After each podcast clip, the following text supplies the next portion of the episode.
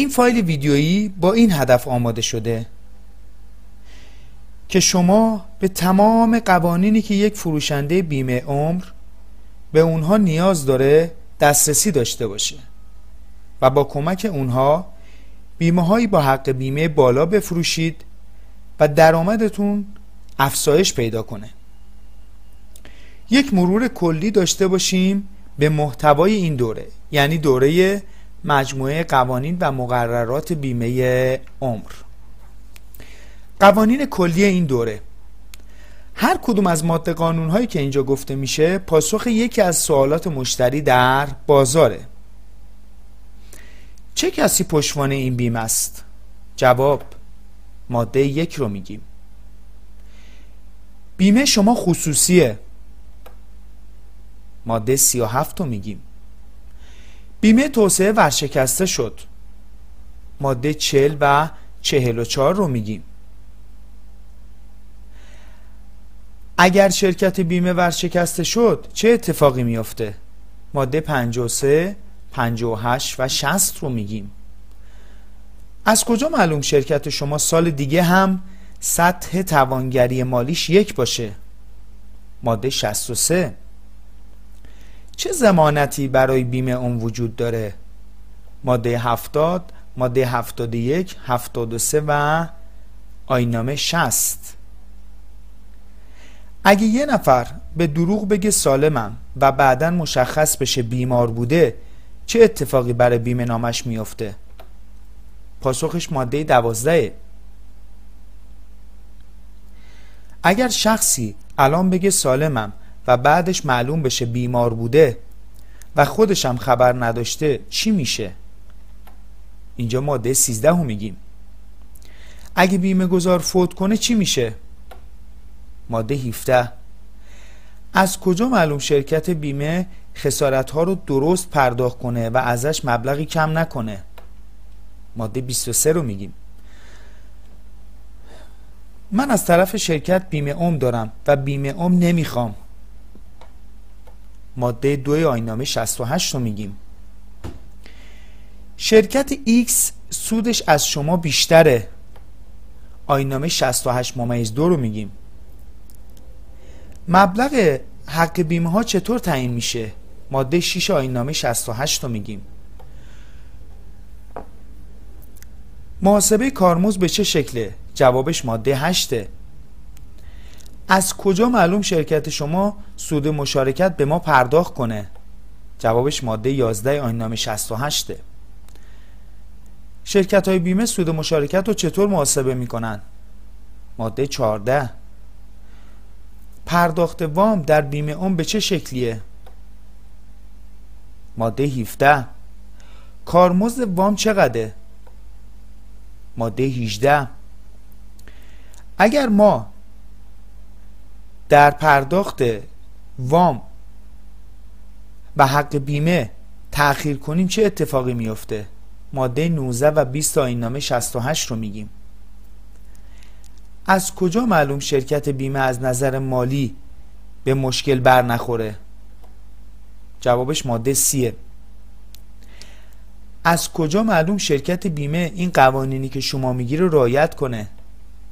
جوابش ماده 35 آین نامه 68 میریم سراغ توضیحات جزئی قوانین کلی این دوره.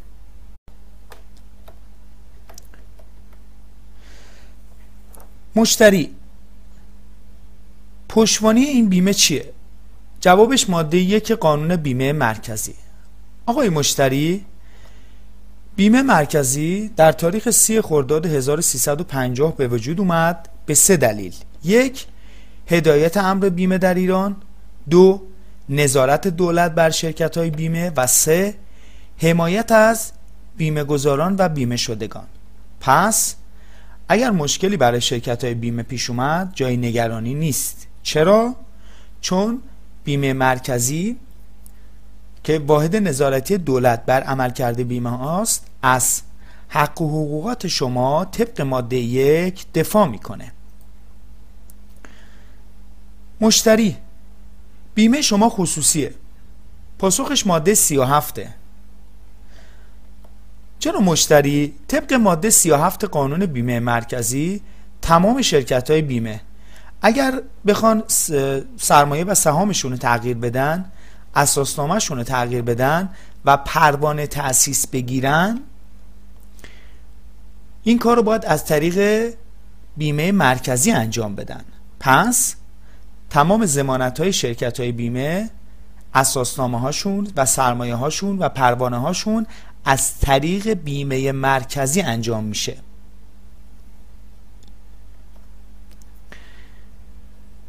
بیمه توسعه ورشکسته شد. جناب مشتری طبق ماده چل اگر شرکتی توانایی انجام تعهداتشو نداشته باشه پروانه تأسیسش باطل میشه. همونطور که اینجا مشاهده می‌کنید طبق ماده چل اگر شرکتی خودش تقاضا بده یا پروانه بگیره و یک سال شروع به کار نکنه و یا نتونه به تعهداتی که داره نسبت به بیمه گذاراش عمل کنه طبق ماده چل پروانه تأسیسش باطل میشه. یعنی در بهمن ماه سال 93 چون شرکت بیمه توسعه دو سال پشت سر هم توانگری مالیش پنج بود بیمه مرکزی تشخیص داد که نمی‌تونه به تعهداتش عمل کنه. پس طبق ماده چل پروانش رو باطل کرد. حالا شرکت هایی که پروانشون باطل میشه چه اتفاقی براشون میفته؟ طبق ماده 44 اگر شرکتی پروانش باطل شد تضمین منافع بیمه گذارانش به عهده کیه؟ بیمه مرکزی پس ماده 40 و 44 مشتری اگر شرکت بیمه ورشکست شد چه اتفاقی میفته؟ قربان طبق ماده 53 اگر شرکتی ورشکسته شد تصویه حساب بیمه گذارانش از طریق بیمه مرکزی و دادگاه ها انجام میشه. یعنی بیمه مرکزی و دادگاه ها میان اموالش رو می‌گیرن و با بیمه گذارانش تصویه حساب می‌کنن. یک ماده قانونی دیگه هم وجود داره که نشون میده شرکت های بیمه امکان ورشکستگیشون پایینه. ماده 58 ماده ادغام شرکت های بیمه. این ماده میگه اگر شرکت بیمه ای ضعیف شد طبق ماده 58 میاد و با شرکت های قوی تر ادغام میشه و این تا حد زیادی جلوی ورشکستگی شرکت بیمه رو می‌گیره.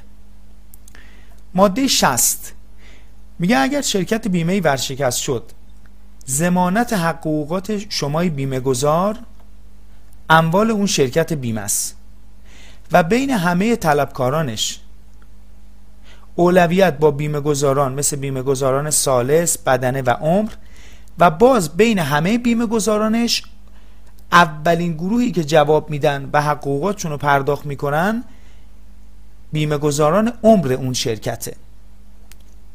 پس ماده 53, 58 و 60 پاسخ کدوم سوال مشتری بود؟ اگر شرکت بیمه ورشکسته شد چه اتفاقی میفته ما در مشاوره بیمه که انجام میدیم اعلام می‌کنیم که شرکت بیمه پاسارگاه توانگری مالیش یکه. مشتری سوال می‌کنه از کجا معلوم شرکت شما سال دیگه هم سطح توانگریش یک باشه؟ پاسخش ماده 63 میگیم قربان شرکت های بیمه شفافیت مالی بالایی دارن. اونها موظفن هر سال ترازنامه سود زیادشون رو در اختیار مردم قرار بدن به دو شکل. یکی روزنامه رسمی کشور و یکی روزنامه کسور انتشار. بنابراین شما می‌تونید به این دو روزنامه مراجعه کنید و اگر اون سال ترازنامه منفی بود یا توانگری مالی اومده بود پایین می‌تونید بیایید و بازخرید کنید. چه زمانتی برای بیمه اون وجود داره؟ طبق ماده 71 شرکت های بیمه موظفن. 50 درصد حق بیمه های واریزی رو که شما واریز می‌کنید مستقیم به حساب بیمه مرکزی واریز کنن. برای تضمین سرمایه گذاری شما. و ماده 73 هم میگه شرکت بیمه که شما رو دعوت به آینده نگری می‌کنه خودش نزد بیمه مرکزی بیمه اتکایی میشه و سی درصد مازاد رو هم در بیمه های اتکایی خارجی یعنی دوبار شرکت بیمه که شما رو بیمه می‌کنه خودش در سطحی بالاتر دوباره بیمه میشه. آینامه 60 که معروف به آینامه حفظ سلامتی مالی مؤسسات بیمه و حمایت از حقوقات بیمه گذاران بیمه شدگان. چی میگه؟ میگه شرکت های بیمه موظفن. سی درصد منافع حاصل سرمایه گذاری رو اوراق مشارکت بخرن یا سپرده بانکی؟ چه اوراق مشارکتی؟ اوراق مشارکت و سپرده بانکی که دولت یا بانک مرکزی اونها رو تضمین کرده.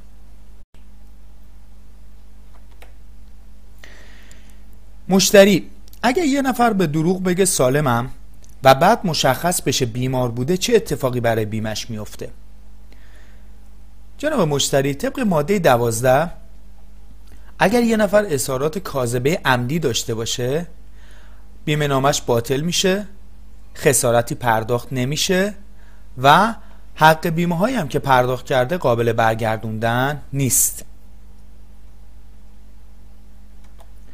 مشتری اگر شخصی الان بگه سالمم و بعدا معلوم بشه بیمار بوده و خودشم خبر نداشته یعنی اظهارات کاذبه غیر عمدی باشه چه اتفاقی میفته اینجا دو تا اتفاق میفته اگر این موضوع قبل حادثه باشه یا بعد حادثه باشه. اگر قبل از حادثه باشه بیمه نامه می‌تونه فسخ بشه می‌تونه ادامه پیدا کنه. اگر بعد وقوع حادثه باشه قاعده نسبی اعمال میشه. واضح تر بگیم. اگر قبل وقوع حادثه باشه و بیمه گذار حاضر نباشه اضافه نرخ رو قبول کنه یعنی به واسطه اینکه بیماره حق بیمه بیشتری پرداخت کنه یا از سود آخرش کسب بشه اینجا بیمه نامش فسخ میشه. و حتی یه اظهارنامه یا نامه دو قبضه بهش اعلام می‌کنن. اما اگر به واسطه اینکه الان بیماره و خودش هم خبر نداشته حاضر باشه اضافه نرخ بخوره. یعنی اینکه نسبت به افراد سالم در آخر قرارداد سود کمتری بگیره اینجا می‌تونه بیمه نامش ادامه پیدا کنه. حالت دوم حالتیه که بعد وقوع حادثه باشه. یعنی شخصی بیمار بوده خودش خبر نداشته الان اتفاق افتاده. ببینیم نحوه پرداخت خسارت به چه شکله. اینجا خسارت پرداخت میشه ولی طبق قاعده نسبی. قاعده نسبی میگه حق بیمه پرداختی تقسیم بر حق بیمه واقعی ضرب در مبلغ خسارت. یعنی اینکه این شخص بیمار بوده. حق بیمه واقعی که قرار بوده پرداخت کنه فرزن 120 هزار تومن بوده. حق بیمه که الان داده 100 هزار تومن بوده. یعنی 20 هزار تومن کمتر پرداخت کرده نسبت به فرد سالم. یعنی چند درصد؟ درسته. ایشون 20 درصد حق بیمه کمتری پرداخت کرده. حالا فرزن 10 میلیون تومن خسارت خورده 20 درصد 10 میلیون تومن کم میشه. یعنی دو میلیون کمتر بهش خسارت میدن. یعنی به نسبتی که حق بیمه داده به همون نسبت بهش خسارت پرداخت میشه. مشتری اگه بیمه گذار فوت کنه چی میشه؟ طبق ماده 17 اگر بیمه گذار فوت کنه و بیمه گذار بیمه شده یکی نباشن. یعنی به عنوان مثال پدری بچهش رو بیمه کرده و پدر فوت کنه. اینجا ورسه پدر تصمیم می‌گیرن که بیمه نام فصل بشه یا ادامه پیدا کنه.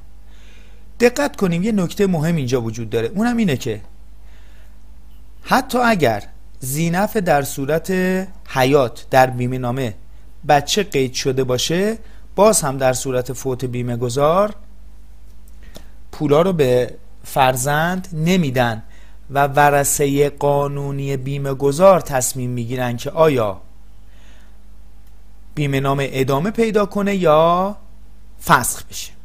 پس ورسه قانونی بیمه گذار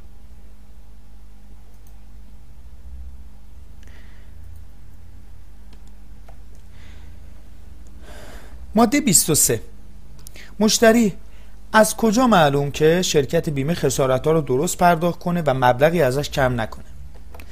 قربان طبق ماده 23 مبلغ مبلغ بابت فوت نقص و عوض قبل از قرارداد در سند بیمه نامه مشخص میشه.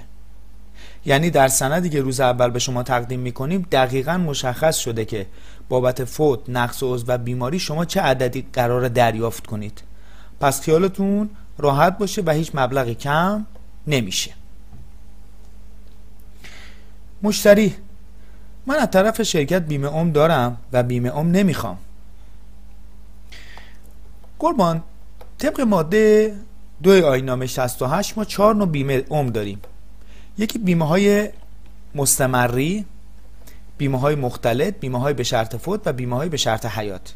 بیمه نامه ای که شما دارید بیمه های به شرط فوته یعنی ماه به ماه مبلغی از شما کسب میشه و اگر خدای نکرده تا آخر سال بیمه شده فوت کرد یه عددی پرداخت میشه. اما بیمه نامه ما یازده خدمت بیمه ای داره و هم به شرط فوت پرداخت میشه و هم به شرط حیات.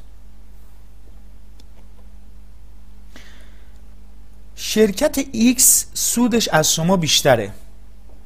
جناب مشتری طبق آینامه 68 ممیز دو نرخ سود فنی در همه شرکت های بیمه یکیه. نرخ سود فنی دو سال اول 16 دو سال بعدی 13 و مازادش تا 10 سال یعنی 6 سال بعدی دهه. توجه داشته باشیم گاهی اوقات ممکنه شرکت بیمه بیاد و جدولی رو دست مشتری بده که در اون جدول سود مشارکت وجود داره. پس توجه کنیم. ملاک برای محاسبه سود سود تضمینه که این سود طبق نامه 68 ممیز دو در همه شرکت های بیمه یکیه. مشتری حق بیمه چطور تعیین میشه؟ مبلغ حق بیمه با توجه به سلامتی افراد مشخص میشه. یعنی اگر فردی بیمار باشه ورزش حرفه‌ای انجام بده باید حق بیمه بیشتری نسبت به افراد سالم پرداخت کنه و شرکت بیمه پاسارگاه حق بیمه بیشتری نمی‌گیره و اضافه نرخ می‌زنه. یعنی یک فرد بیمار سود آخرش نسبت به کسی که سالمه کمتره. نحوه محاسبه کارمزد. اون چیزی که در ماده دو آینامه 29 و ماده 8 آینامه 68 مشخص شده کارمزد فروش بیمه اون برای نماینده ژنرال یا مدیر ارشد به این شکله. 75 درصد حق بیمه سال اول به شرطی که از 30 در هزار سرمایه فوت تجاوز نکنه. که اگر 70 درصد این فرمول رو محاسبه کنید می‌رسیم به همون فرمول 20 درصد 20 درصد حق بیمه سال اول و از سال دوم تا پنجم هم 10 درصد حق بیمه پرداختی سال اول. پس نحوه کار محاسبه کارمزد به این شکله در ضمن اینکه سه درصد حق وصول که سهم نماینده میشه دو درصد حق وصول از سال دوم تا انتهای قرار داده. در ضمن در شرکت بیمه پاسارگاد شما بابت پوشش های اضافه پوشش های اضافه هر پوششی به غیر از پوشش فوت عادی بابت اونها هم کارمزد دریافت می‌کنید. مشتری سوال می‌کنه چه تضمینی وجود داره که شما سود و مشارکت رو پرداخت کنید؟ پاسخش ماده 11 آیین نامه 68 قربان طبق ماده 11 آیین نامه 68 شرکت های بیمه موظفن شما رو در 85 درصد منافع حاصل از سرمایه گذاری سهیم کنن. مشتری شرکت بیمه سود مشارکت رو چطور پرداخت می‌کنه؟ طبق ماده 14 آیین نامه 68 سود مشارکت به سه شکل قابل پرداخته. اولا اینکه به صورت نقدی بده. دو بیاد ذخیره ریاضی رو افزایش بده. و سه سرمایه بیمه نامه رو افزایش بده. که شرکت های بیمه به طور عمومی میان و سود مشارکت رو روی ذخیره ریاضی محاسبه می‌کنن یعنی ذخیره ریاضی رو افزایش میدن. و به صورت نقدی یا سرمایه بیمه عمر رو افزایش نمیدن.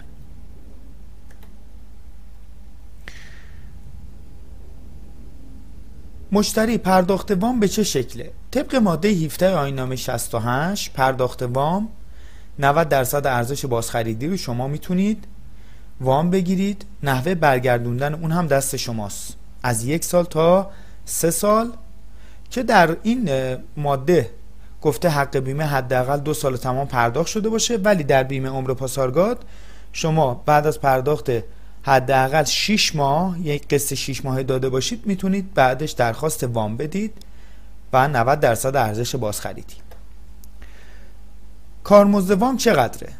ماده 18 نرخ کارمزد وام به این شکله که سود تضمین به علاوه 4 درصد کارمزد. یعنی اگر سود تضمینی که الان مشتری داره از ما می‌گیره 13 درصده 4 درصد به اون اضافه میشه و میشه 17 درصد. یعنی در زمانی که پول ذخیره ریاضی 90 درصد ذخیره ریاضی دست مشتریه در این مدت سود تضمین رو از خود مشتری می‌گیرن.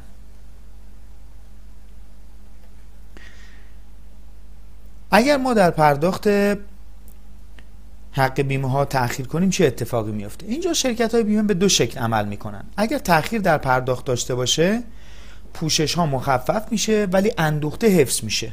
که قبلا پاسارگاد به این شکل بود. یا اینکه میان و در این مدتی که شما تأخیر دارید در پرداخت و حق بیمه پرداخت نمی کنید از اندوخته شما بر می دارن و به شما پوشش میدن. تا زمانی که مبلغ اندوخته شما پایین سی هزار تومن بشه و دیگه اونجا بیمه نامه شما معلق میشه.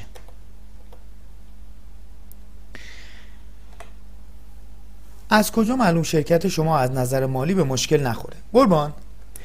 طبق ماده سی شرکت های بیمه می‌تونن 55 درصد وامی که پولی که دست بیمه گذاران دادن رو وام بگیرن. یعنی چی؟ یعنی به عنوان مثال شرکت بیمه پاسارگاد در طول یک سال 100 میلیارد تومان به بیمه گذارانش وام داده. 55 درصد این مبلغ رو یعنی 55 میلیارد تومان رو با همون شرایط می‌تونه از بیمه مرکزی وام بگیره. مشتری از کجا معلوم شرکت بیمه شما این قوانینی که میگید رو رعایت کنه؟ قربان طبق ماده 35 اگر به آینامه 68 بیمه های زندگی و مستمری عمل نکنن شرکت های بیمه اول بهشون تذکر شفایی میدن در مرحله دوم تذکر کتبی بعد صلاحیت مدیرانش رو سلب می‌کنن و در انتها تعلیق پروانه.